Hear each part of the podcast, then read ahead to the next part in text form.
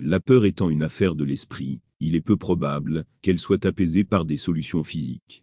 Ainsi, il vaut mieux identifier la cause de la peur, et ensuite la surmonter par le raisonnement. Étant perfectionniste, je voulais que les choses soient en ordre.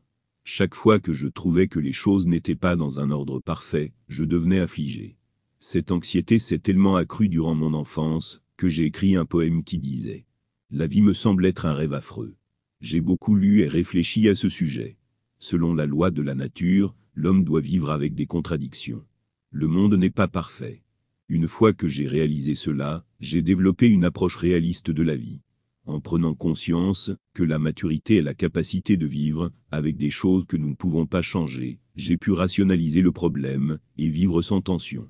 La solution n'est pas externe, elle doit être gérée dans l'esprit. Si vous pouvez prendre conscience la peur est imaginaire et non réelle, votre esprit sera débarrassé de la peur.